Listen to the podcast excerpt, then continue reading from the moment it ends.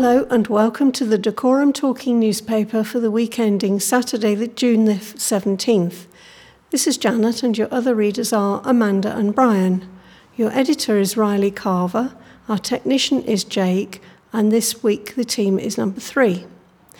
Most of our news items are taken from the Hemel Hempstead, Berkhamsted and Tring Gazette and Express newspaper. All telephone numbers are on the local code of 01442 unless stated otherwise. This week's headlines Campaigners call for a hospital to be built nearer to Hemel. Utility firms in Hertfordshire have been fined £400,000 and 56 new homes have been given the go ahead on a brownfield site in Hemel. These and other stories follow. Hello, this is Amanda. Campaigners have claimed a hospital taller than Grenfell Tower in the middle of Watford will not solve West Herts' health needs. Leaders of the not for profit West Herts 21st Century Hospital Solution have said they welcome the government's funding pledge for a new hospital in the Hertfordshire town. But they added the campaign for a new hospital closer to Hemel Hempstead and St Albans is not over. The Department of Health and Social Care has promised to fully fund, rebuild, or refurbish Watford General Hospital as part of its £20 billion new hospital programme. The new unit at Watford will be built according to a standardised Hospital 2.0, which could save money and speed up construction. West Hertfordshire Teaching Hospitals NHS Trust has planning permission for three hospital rebuilds at Watford General, Hemel Hempstead, and St Albans City Hospitals. According to Trust papers, this project comes with a £1.27 billion price tag, part of a business case which the government has not yet signed off. The not for profit leaders wrote in a statement The recent government announcement made it clear that the new hospital must be designed and built in a modular, standardised way. This 21st century efficient approach would result in a reduction in both costs and time compared with previous major NHS schemes. The statement continued constructing a hospital 20 metres taller than Grenfell Tower on the sloping car park immediately adjacent to the busy operating hospital will make it impossible to deliver to the required 21st century efficiency criteria. It adds, the new leader of Dacorum Borough Council, Councillor Ron Tyndall, states that he would like to reduce health inequalities for the people of Dacorum. He should therefore not exempt the current proposal from our local NHS trust whereby our only future A&E and maternity hospital will be located on the far side of Watford next to the football ground, with the endoscopy unit currently at Hemel Hempstead being transferred out to St Albans. Hello, this is Brian. Liberal Democrat leader of Dacorum Borough Council, Councillor Ron Tyndall, who took on the role after the May elections, suggested his authority is out of time to push for another solution. I want the best for Dacorum, and we will do whatever we can to achieve that, but there are very few options open to us. The previous administration made its case to West Hertfordshire Teaching Hospitals NHS Trust, but the Conservatives failed in successfully making the case for a hospital closer to Hemel Hempstead. The planning process has been completed, although we are still waiting to find out what we're going to get. We're not just at the 11th hour on this, we're at one minute past midnight. Hemel Hempstead Conservative MP Sir Mike Penning said, We are understandably disappointed that it will be on the existing Watford site when it is so obvious that a new site equally accessible from Hemel Hempstead, St Albans, and Watford would have been the more sensible option but I concede that that battle has now been lost. He added, It is right, though, to welcome this news. Watford General has deteriorated to such an extent that a completely new hospital is much needed, and I know that staff and patients alike will be pleased with this news. Defending the Hospital 2.0 approach, a government spokesman said, Our national approach to standardisation includes facilities more efficient state operation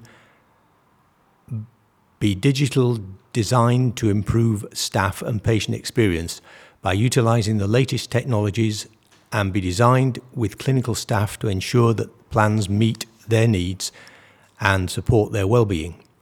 They added, as with all new hospital schemes, funding is only finalised once the final business case is reviewed and agreed. These designs will support the NHS workforce and patients for emerging challenges building on current experiences to ensure we meet the needs of the future. The new hospital programme has already supported the new multi-storey car park at Watford General and has approved the reconfiguration of pathology works across the three sites. A local NHS Trust spokesman said the announcement by the Secretary of State for the DHSC was excellent news. Confirmation that our proposal to build a new, fully funded District General Hospital at our Watford site means that we can now press forward and create the much needed state of the art, clinically led, digitally driven hospital for the population of West Herts. Utility and telecoms companies were fined in excess of £400,000 by Hertfordshire Highways chiefs last year for working without a permit or not sticking to its conditions. Statutory undertakers such as gas, electric, water, and telecoms firms have a legal right to place their apparatus, drains, pipes, or cables within the highway and where their work is deemed to be needed in an emergency, the companies do not have to tell the County Council until after the work has begun. But for planned work, they need to obtain a permit from the local highway authority in advance. And once any work has begun, they have to stick to the conditions of the permit, which may include conditions relating to road or pavement closures. Now, in response to a question put by Liberal Democrat councillor Stephen Giles Medhurst, it has emerged that the companies have not always stuck to the rules in the county. In 2022 23, the County Council issued more than 4,000 fixed penalty notices to utility companies worth in excess of £400,000. Executive Member for Highways and Transport, Councillor Phil Bibby, confirmed the action. In the final year, in the financial year 2022-23, we issued 299 fixed penalty notices for working without a permit, said Councillor Bibby.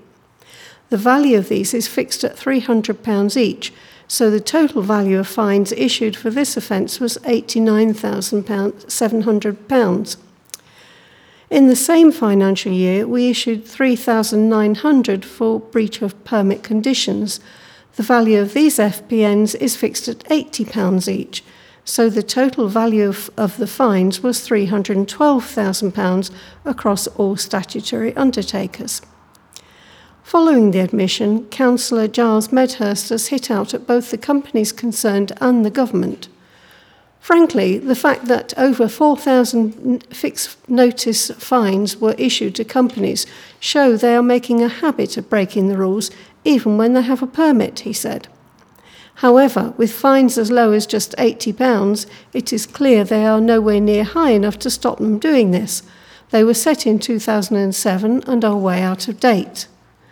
Councillor Giles Medhurst suggests that the fixed penalty notices should be increased from £80 to £800 to impact on compliance. And he points to the impact that the process has on the County Council. It costs the County Council a lot of time and money chasing up companies that blatantly ignore the rules, so that costs us as county taxpayers, he said. We have to stop them ignoring the rules and disrupting everyone's daily lives. He said he now intends to raise the issue with national bodies such as the County Council Network. Dacorum Borough Council has approved a 56 property housing complex on a brownfield site in Hemel Hempstead. Also included within the approved project is a purpose built headquarters for homeless charity DENS. It is said that all 56 homes will be classed as affordable. Located off St Albans Road, the development will consist of one and two bedroomed homes. Named the Paradise Depot, the site is currently occupied by the Dens Office and Food Bank, as well as other business buildings. Developer RG&P is promising to completely redevelop the area. Grant Giblett, the project's lead and RG&P's director said, Paradise Depot occupies a central location with plenty of amenities nearby, meaning it's entirely suited for a modern mixed use development. We extensively modelled the site to maximise the number of new homes, which I'm pleased to say delivers beyond the original expectation without compromising on space standards for residents. The two story Dens Centre has been designed in close consultation with the charity to better serve its needs and will comprise a ground floor food bank and bike workshop, together with first floor community cafe, office space, kitchen, and multifunctional meeting rooms. The overall design will create a real sense of place, not just somewhere to live and work, but an attractive and sustainable environment for the whole community. It's very welcome news that our vision is shared by Dacorum Borough Council and the application has been approved. Designers hope the new project will reflect Hemel Hempstead's Tudor heritage. It will feature a blend of red and dark brickwork with hit and miss detailing and a rusticated plinth. However, RG&P has planned a contrasting design for the Dens building. It will have a predominantly darker appearance with black frame windows and rain screen cladding. Its food bank entrance is designed as a focal point and will feature decorative tiling inspired by Hertfordshire pudding stone. Paradise Depot is RG&P's third affordable housing scheme for Dacorum Borough Council. Previously, it developed the Kilner Court and Magenta Court projects, which have opened in Hemel Hempstead. Its approved design also includes cycle and scooter storage, car parking, residence garden, and additional landscaping. Work is set to begin this summer.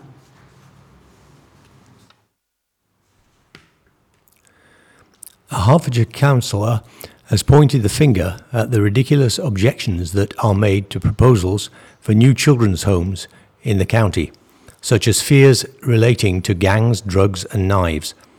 As part of a drive to cut costs and to keep children in care closer to home, the County Council has plans to open 27 residential care home beds by the end of 2023. 14 of those beds are already up and running, with 13 more planned. But at a meeting of the Council's Children, Young People and Families Cabinet panel on Thursday, June 8th, Conservative Councillor Peter Hebden highlighted the barriers that could be put before planning applications. There's not a lot gets me angry in local politics, but this does, Councillor Hebden said. He had seen the most ridiculous objections to children's care homes. Typically, prospective children's care homes are converted modern day family style homes with rooms for just two, three, or four residents. And they go through the planning process because of the change of planning use required. Councillor Hebden suggests there should be a way that they could be fast tracked rather than going through what could be a slow, laborious process. And at the meeting, he highlighted some of the issues that could be put forward by objectors. They have these visions of feral rogue gangs of inner city children roaming the streets with knives and selling drugs and breaking into cars and everything else, he said, whereas it couldn't be further from the truth. We all know these are children who just want to go to school and make friends and lead a normal life, the advantages that the rest of us have.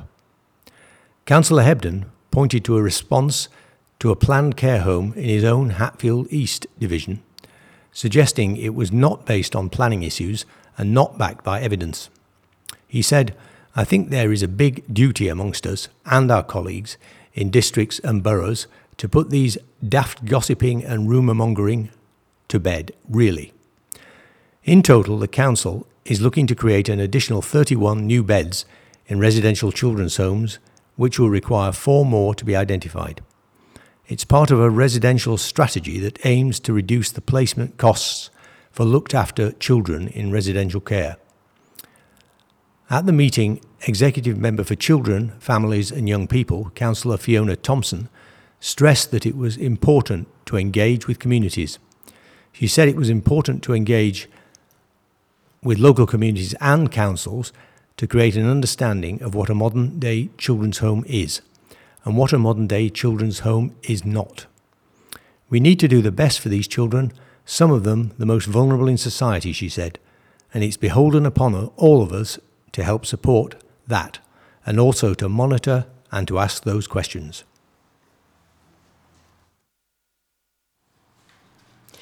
A man has been arrested in connection to an ongoing counterfeit money investigation in Hemel Hempstead. Counter terrorism police announced on Wednesday last week that a man has been arrested following searches of four properties in Hertfordshire. Eastern Region Special Operations Unit officers obtained warrants to search two homes in the county. On Thursday, June the 1st, officers raided two addresses in Hemel Hempstead and Radlett. Around £2,000 in suspected counterfeit cash was seized from the Radlett address, and a 23 year old man was arrested on suspicion of possession of counterfeit currency and possession with intent to supply cannabis. He has since been released on bail. With support from Hertfordshire Constabulary's Operation Scorpion team, investigators also identified a flat in Hemel Hempstead thought to be cuckooed as part of County Line's drug dealing. Between one and two kilograms of cannabis was found in the address, along with about a thousand pounds worth of money. Criminal groups involved in drug dealing frequently used cuckooed addresses, often homes of vulnerable people or drug users, as a base for dealing drugs. Detective Constable Robert Sheldon said this arrest forms part of an operation into suspected counterfeit currency criminality, and our inquiries are ongoing. We often see gangs operating across different types of criminality, and our intelligence shows that drug dealing in particular is directly linked to an array of other, fe- other offending. That's why we'll continue to work closely with local forces to identify criminals operating in our communities and ensure they are brought to justice. Information on suspected counterfeit money can be reported to police by calling 101. More information is also available on the Action Fraud website www.actionfraud.police.uk. More information on county line drug dealing and how to report suspicions can be found on www.herts.police.uk forward slash advice.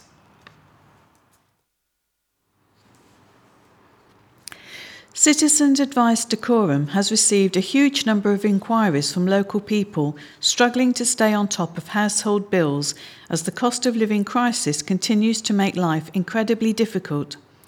Thanks to the tireless dedication of its volunteers and staff, the local charity has continued to give essential advice and crisis support to help people find a way forward. In the last year, Citizens Advice Dacorum has helped almost 7,000 people with over 16,000 issues, including debt advice, housing, benefits, and employment advice. 61 volunteers at Citizens Advice Dacorum have contributed over 20,000 hours in the last year. Angela Fox, CEO at Citizens Advice Dacorum, said, We're forever grateful to our wonderful team of volunteers who willingly give up their time and skills to ensure people in Dacorum can get the support they need. I'm particularly proud of the dedication they've shown during the ongoing cost of living crisis when demand for our help has been so high. Their hard work, dedication, and commitment is incredible. We simply couldn't do it without them. Regretfully, due to funding cuts, we are having to close our office on Fridays in the Forum Hemel Hempstead, effective from Friday, July 7th, although there will still be an advice line telephone service on Fridays.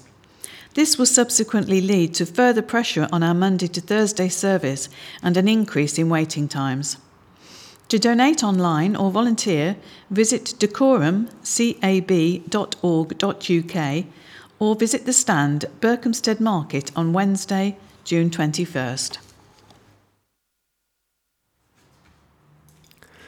Berkhamsted residents are being asked to help save the John Sayer almshouses, which were built more than 300 years ago. The bungalows on the High Street were built in 1684 after John Sayer, the personal chef of King Charles II, bequeathed a thousand pounds in trust to buy the land and build the properties for the relief of the poor in Berkhamsted.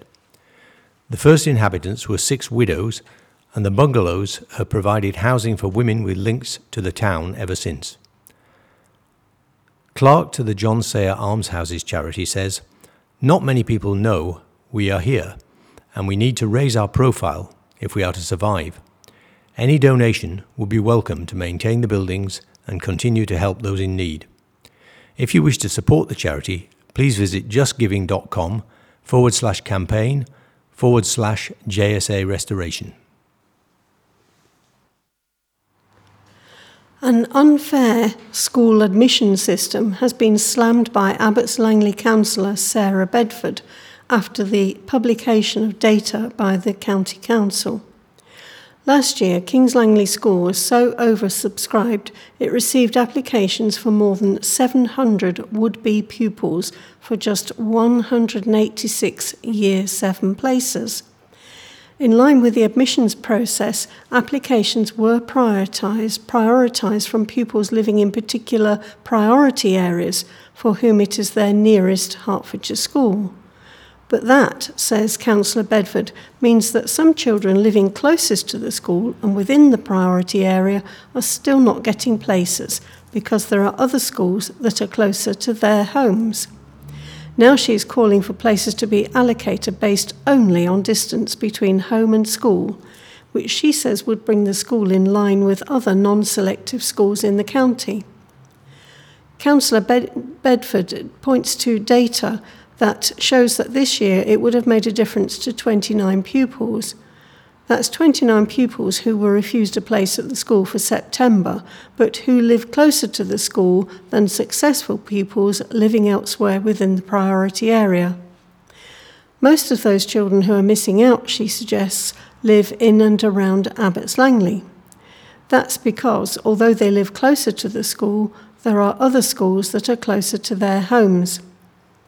Current admission rules at the school have been in place since 2011, when a change was made by the County Council to give a higher preference to children living in Bovingdon. But Councillor Bedford says that contrived rules that favour one area over another are not fair. She said the rules are contrived to favour one community over another. I believe the rules should operate as they do for almost every other non selective school in the county, where children get in on the basis of distance to the school. Admissions for Kings Langley School are coordinated by Hertfordshire County Council. And in response to Councillor Bedford's concerns, a spokesperson for the County Council said they are satisfied that the admission rules used by the Academy are compliant with the National School Admissions Code. Kings Langley School head teacher David Fisher acknowledges the admissions concerns that parents in Abbots Langley have and the overall pre- pressures for places in areas of Hertfordshire. He says Kings Langley has taken steps to increase its intake where possible, including the admission of an extra 30 pupils in Year 7 last year. Commenting directly on the concerns surrounding the school's admissions criteria set by the County Council in 2011, he said, Kings Langley is sub- significantly oversubscribed as a school, with parents citing culture, ethos, and results for their reasons. We follow the Hertfordshire admissions process, which is in line with national admission rules. At no point has Councillor Bedford contacted the school directly to discuss her concerns or to talk to me about how we support families in Abbots Langley. I would welcome Councillor Bedford coming to discuss it. Hertfordshire Constabulary has relaunched its appeal for witnesses in connection to an assault at a service station near, Hem- near.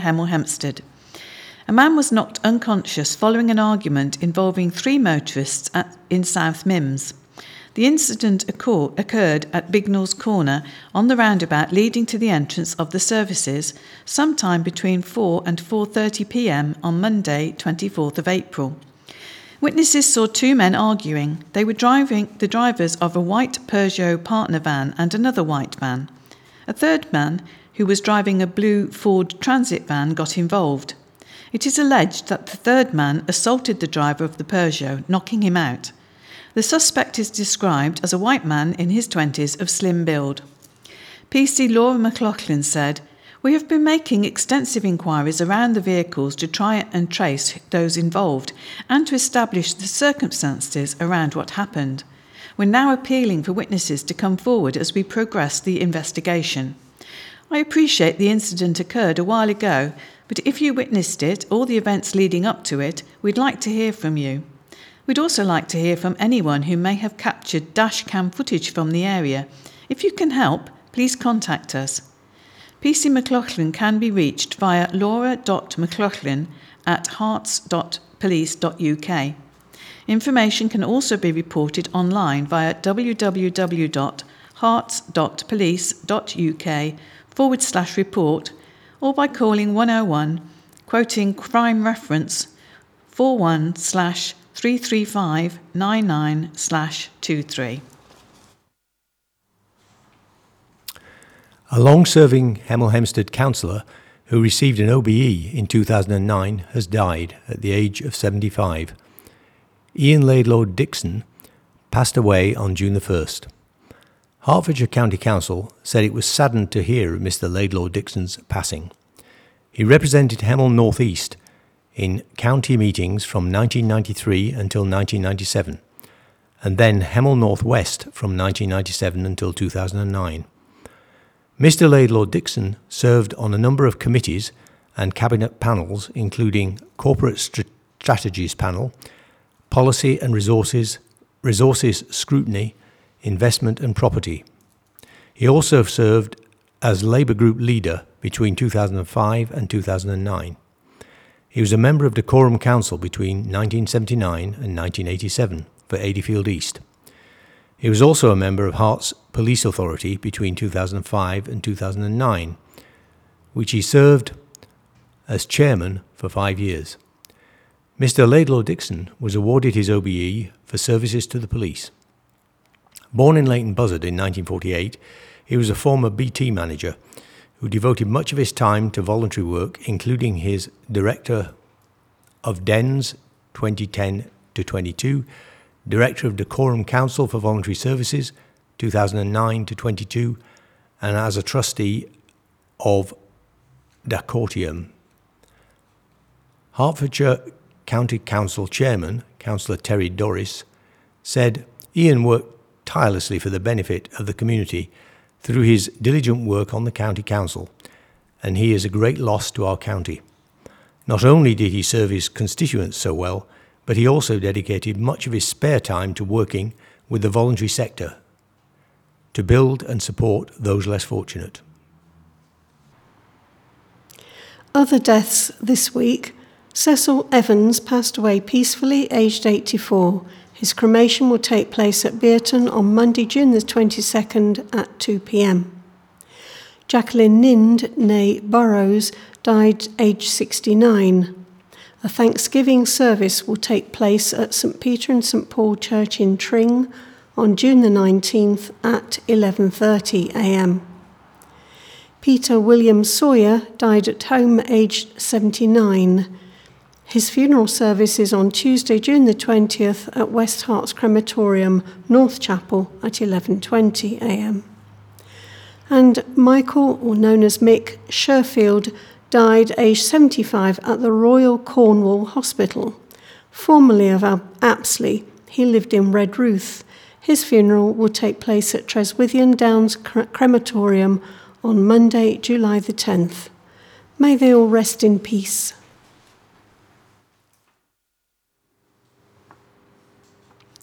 Drivers are being advised to make sure they lock their vehicles securely after an increase in thefts in Hertfordshire. Dacorum was the hardest hit with an additional 30 more offences compared with 2022. Crime Prevention Officer Darren Cowell warns that keyless entry systems are being exploited by criminals who are using jacking devices to pick up fob signals and unlock and start vehicles. He suggests losing, using a signal blocking fob pouch or metal box to store keys to stop the signal being detected. He also advises using a good quality steering wheel lock. A treasure hunter has unearthed a silver coin spoon dating back to the 18th century. He found the object in a garden in Bovingdon. Stephen Eldridge, who lives in the village, described it as a cracking rare find. At first, he did not know what it was and used Google to investigate. I found out that in the late 18th century, the wealthy would have had their silver coins melted down and fashioned into spoons, plates, and other objects for display. He added, Someone suggested the writing on there might be Arabic, but I haven't found out what it means. Mr. Eldridge has become quite popular for his metal detecting. In the last year, he has been asked to help find a wedding ring, car keys, and someone's hearing aid. He said, I'm happy to offer my services and I will look for items free of charge. I love giving some of my finds away. I'm lucky that I can go out and detect. Some of my Facebook followers can't. So that's why I like to give them away. Now let's take a look at what's on this week. On Saturday, June the 17th, you can see Radio 2 favourite Nell Bryden at the Old Town Hall in Hemel. He'll be bringing songs of heartbreak, self empowerment, and resilience, and will be supported by songwriter Isabella Coulstock. You can book tickets at oldtownhall.co.uk. On Monday, June the 19th, also at Hemel Old Town Hall, the Screaming Blue Murder Comedy Club. The monthly event returns with a lineup that features Pierre Hollins and Andrea Hubert. Compare for the night is Windsor. Tickets are available from the same website, oldtownhall.co.uk. Hemel Symphony Orchestra will be performing an evening of film music at St Peter's Church in Berkhamsted on Saturday, June the 24th, conducted by Claudio Di Meo and led by Philip Burwell. Tickets are £14, under 18s are free. They can be bought from hemelsymphonyorchestra.com or at the door. The concert starts at 6:30. The Children's Fun Fair is back on the moor at in Berkhamsted. It's open this weekend, then reopens on Thursday and runs until Sunday, June the 25th. Slightly further afield, and the Milton Keynes Theatre is playing host to The Ocean at the End of the Lane from June the 27th until July the 1st. This is the National Theatre's major new stage adapt- adaptation of the novel by the best selling author Neil Gaiman. The show is an adventure of fantasy, myth, and friendship, taking audiences on an epic journey to a childhood once forgotten and the darkness that lurks at the very edge of it. Tickets are available from atgtickets.com forward slash Milton Keynes. And finally, advance alert for the return of the Ashlyns Festival next month, with a lineup of comedians, live music, an activity fun filled zone, plus a full bar. It begins on Friday, July 14th, with an adults only comedy and curry night starring Paul Sinha of The Chase the fame. Food will be provided by the Fat Buddha, with drinks supported by Tring Brewery. Saturday will see all day live music alongside games and activities for people of all ages. Tickets can be purchased from ashlynsfestival.co.uk. Films at the cinema this week, and action packed superheroes dominate the big screen. Opening this weekend, The Flash. Worlds collide when Barry uses his superpowers to travel back in time in order to change the events of the past. But when his attempt to save his family changes the future, Barry becomes trapped unless he can coax Batman out of retirement to save the world. Starring Ben Affleck and Michael Keaton. Still showing Transformers Rise of the Beasts. Returning to the action and spectacle that first captured moviegoers 14 years ago, Transformers Rise of the Beasts will take audiences on a 90s globe-trotting adventure and introduce the Maximals, Predacons, and Terrorcons to the existing battle on Earth between Autobots and Decepticons. Peter Cullen, Peter Davidson, Peter Dinklage, and Michelle Yeoh star. And the next chapter of Spider Man continues with Across the Spider Universe. Miles Morales returns for the next chapter of the Oscar winning Spider Man saga. After reuniting with Gwen Stacy, Brooklyn's full time friendly neighborhood Spider Man is catapulted across the multiverse, where he encounters a team of spider people charged with protecting its very existence. But when the heroes clash, Miles finds himself pitted against the other spiders and must redefine what it means to be a hero so he can save the people he loves most. All popular films are provided to cinemas with an audio description track. Please mention your requirements at the time of booking. Sport now with a report on a tough day for Hemel cricketers. Hemel Hempstead Town CC fell to defeat at home to Flitwick on Saturday. Things look promising for Hemel as Brett Penny and Tom Elborn put on 63 for the first wicket, but then only Billy Jones and Ed Pike managed double figures as the Flitwick bowlers tied Hemel down, and they were all out for 159 in only 40 overs of their allocated 50. George Thurstance, a constant thorn in Hemel's side over the years, set off like a train, hitting 39 in 29 balls. That put Flitwick in the driving seat, and though Darren James, 3 for 32, and Parth Mehta, 2 for 20, were able to put the brakes on the Flitwick scoring, they always had overs to spare. At, 106, at 106 for 6 at the halfway stage of their innings, Hemel were in with a chance, but a rapid 19 from 16 balls by Michael Javid put Flitwick back in front, and they were able to play their way cautiously to a two wicket win with 14 and a half overs to spare. There was also defeat for Hemel too at Bushey. Bowling first, Hemel kept the hosts down to a reasonable score of 178 all out, with Jacob Hod- Hodgins, 3 for 42, and Freddie Lowe, 3 for 14, seeing off the last six wickets in the last 14 overs. Phil Smith and Ed Langley started off with 44 for the first wicket, but both were dismissed by Ishak Ismail, who went on to run through the Hemel innings to end with 7 for 26. With the carnage around him, Aaron Wilson remained at the other end until Mohammed Hussain was brought on and bowled Wilson for 18 first ball.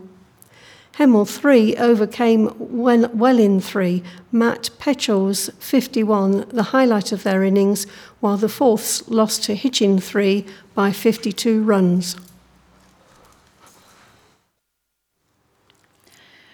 Football and former Kings Langley boss Chris Winton says he did not take the decision to quit the club lightly, but felt the opportunity to join the coaching staff at Slough Town was too good to turn down.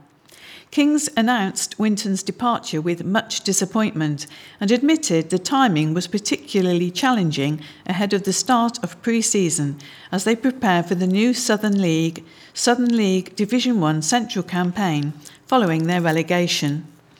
Winton, the former St Albans City assistant manager, was appointed King's boss following the resignation of Chris Cummins in November. Despite achieving some notable results, he was unable to keep Kings up as their seven season stay at step three of the pyramid came to an end. The progress Kings made during his tenure was highlighted in a club statement. This read in a relatively short tenure, Chris has made steady improvements on the playing side and, just as importantly, generated huge rapport with the club's loyal fan base. We have also worked closely with Chris to agree a pre season schedule that he believed would give the squad the best possible preparation for the season ahead. The club realise, of course, that as a talented coach, Chris will always attract the offer of opportunities at other clubs. In this instance, the timing and consequence is particularly challenging for the club, but we nevertheless wish Chris all the very best in his new venture. The board remain confident of realising our ambition of a swift return to Step 3 status, and we will share further updates in the coming days as we move swiftly to identify a suitable individual to take on the role of manager. Staying with football, Berkhamsted Football Club is introducing a women's team at the start of the new season. The team will be entered into the Beds and Herts Women's League and will play on Sunday afternoons. Which division they will be in will be decided later this month. Leading the project is Tony Clark, who said he hopes some players from Berkhamsted Raiders to join. and Chris Armand from Berkhamsted Raiders expressed his delight that the two clubs will be working together. The women's team at Berkhamsted Raiders is one of the biggest clubs in the country for girls' football. We have come to the end of this week's news. Sunrise and sunset times for this weekend are sunrise 0443 and sunset 2123, giving 17 hours and 40 minutes of daylight. We currently have a waning crescent moon.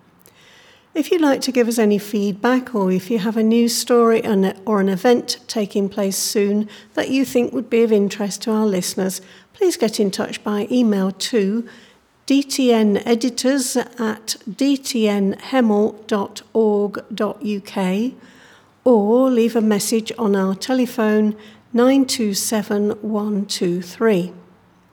For those with access to the internet, our news is uploaded to our website soon after the recording each week on Thursday evening. This can be found by visiting dtnhemel.org.uk. For those who are listening to this week's news via a memory stick, after the music, there is the amenities section that gives details of various group and contact details of organisations. And stay listening, as we also have an additional interview this evening with our wonderful secretary, Audrey Mackey, who is leaving us after 40 years. She feels it's time to put her feet up, and who can blame her when, believe it or not, she's just four months away from her 100th birthday. But for now, until, good t- until next time, it's goodbye from all of tonight's team.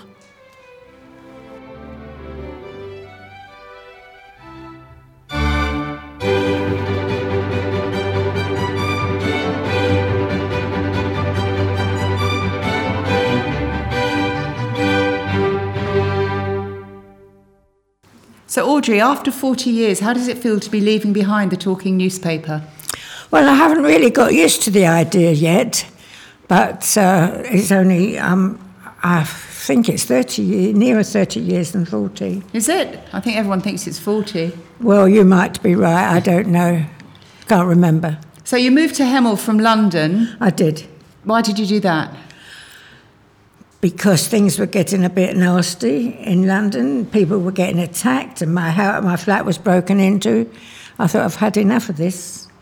And then you came to Hemel, and you got involved in the talking newspaper. How did that happen? Well, I started by doing a load of painting, decorating, and all that, and I thought, right, I've had enough of this. I must find out what is Hemel Hempstead offering. So I went to the library and I got a book out on Hemel Hempstead, which was quite interesting. And while I was in the library, I saw a notice on the wall that said readers wanted. So I rang up and said, You want readers? And she said, Well, we don't need any at the moment. Can you come back later? I said, Wouldn't it be easier to take my name and phone number and ring me when you do want someone?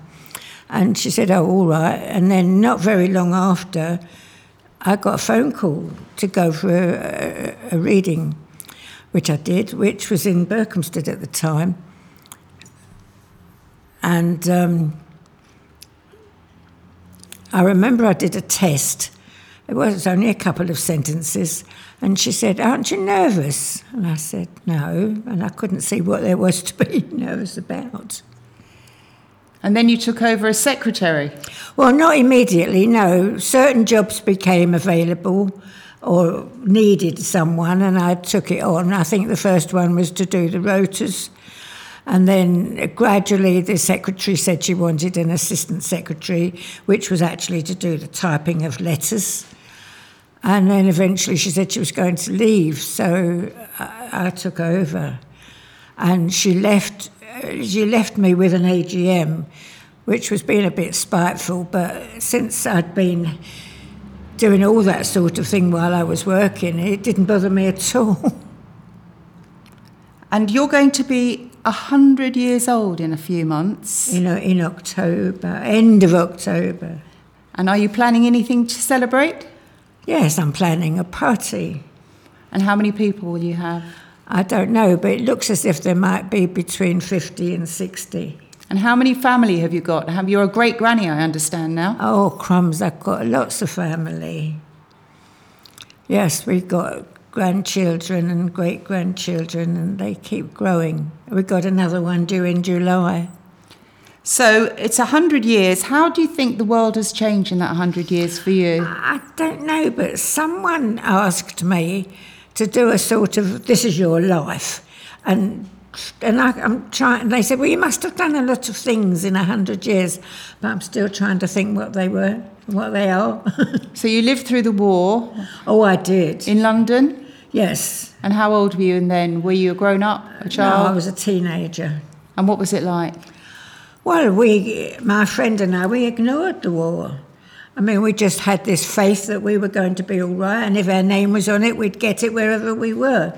So we ignored it. We went to the cinema, we went dancing, we did everything that we wanted to do. Then you lived through the 60s? I did. And what was that like? I don't remember. Were you having children at that time? You weren't part of the swinging 60s scene? Uh, I'd have to think about that. you know, no, my daughter was born in 50.